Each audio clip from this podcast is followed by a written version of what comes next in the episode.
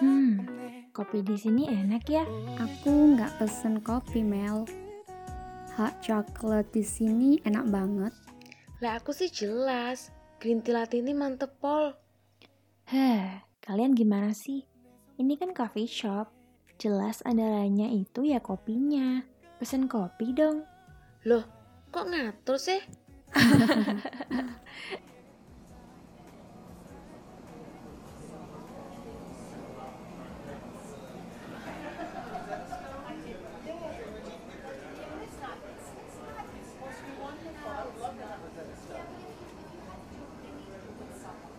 Eh, kalian tahu nggak? Pemenang hadiah Nobel baru diumumin beberapa hari lalu. Vi, kamu ini kesambet apa sih? Hah? Maksudnya, Mas? Ya kan biasanya kamu browsing berita artis Korea. Ini kok jadi Nobel sih? Kesambet penuh lab hari ini. Bisa aja kamu, Mas. Ya, bagus kan, Mas? Biar obrolan kita bervariasi. Pemenangnya siapa aja emang Vi? Jadi ada beberapa kategori gitu. Bentar aku cek HP ya.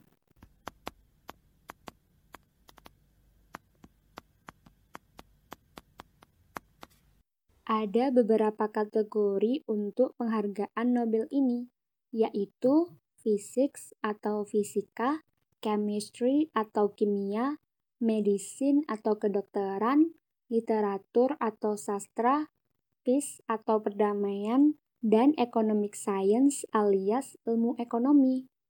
Tahun ini, Nobel Fisika dimenangkan oleh Roger Penrose, Reinhard Genzel, dan Andrea Ghez atas penemuan mereka tentang supermassive black hole yang ditemukan di pusat galaksi ruang angkasa.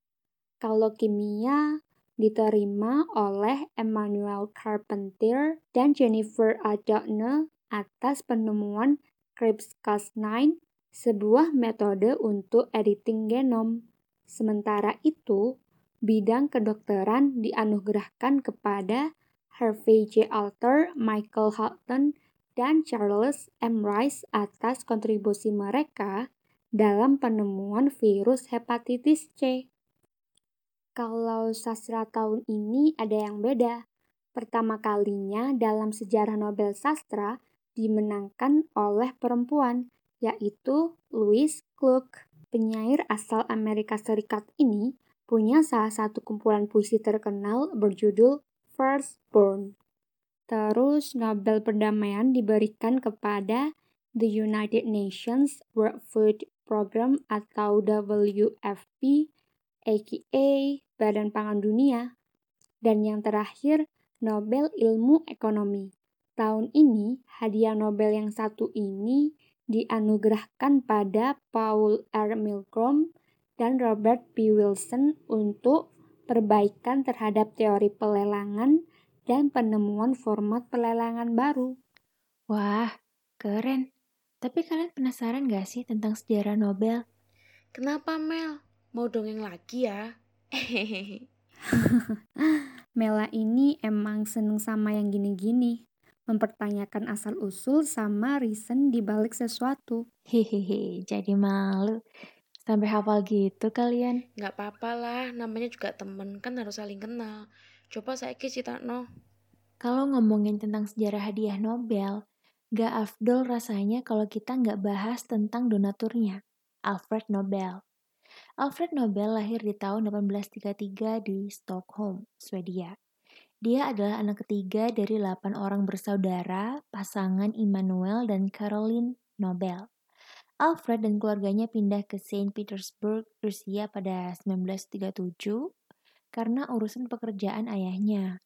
Sama seperti ayahnya yang seorang insinyur bahan peledak, Alfred memiliki ketertarikan yang sama di bidang bahan peledak itu tadi.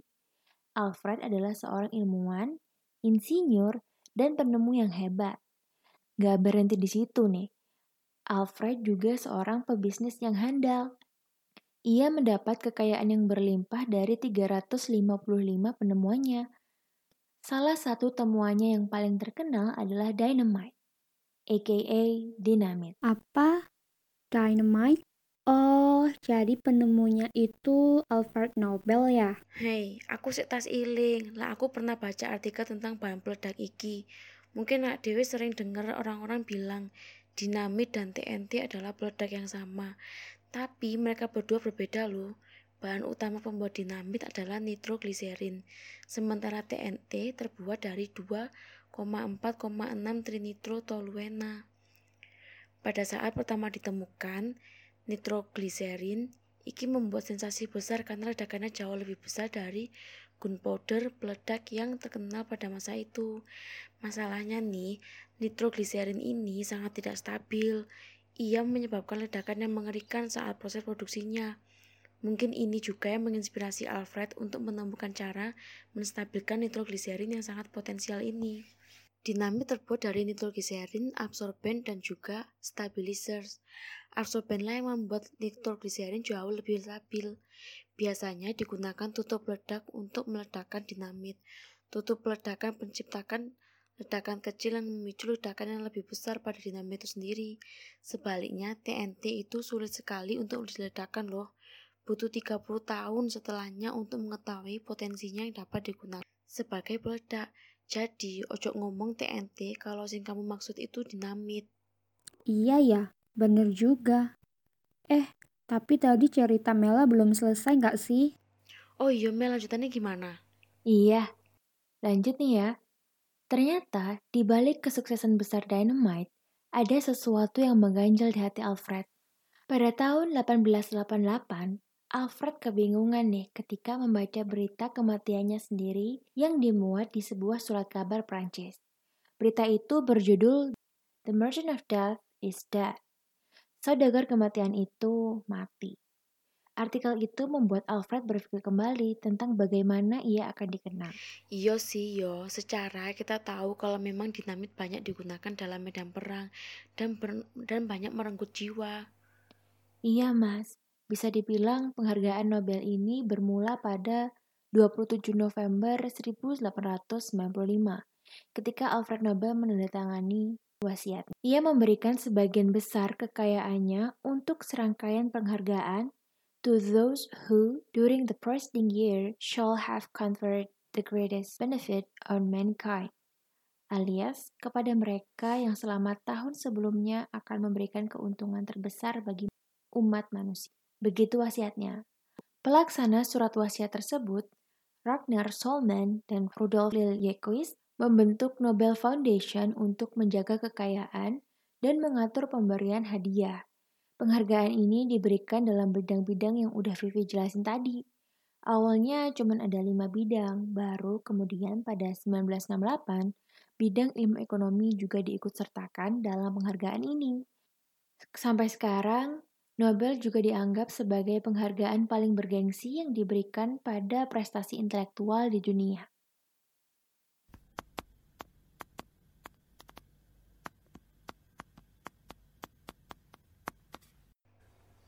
Aku cek nang website penghargaan Nobel nobelprize.org dari 1900 sampai 2020 penghargaan Nobel wis dianugerahkan sebanyak 603 kali pada 962 orang dan juga organisasi karena ada beberapa yang nerima lebih dari satu kali di total ada 930 individu dan 25 organisasi Wah, banyak juga ya.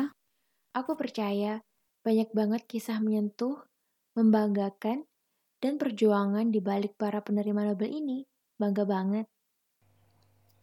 Di tengah dunia sing kadang-kadang terasa penuh dengan kesemrawutan dan ambisi iki, aku yakin masih banyak orang baik dan berprestasi yang rela menghabiskan waktu dan juga tenaga nih buat membuat dunia ini sedikit lebih baik setiap harinya. thank you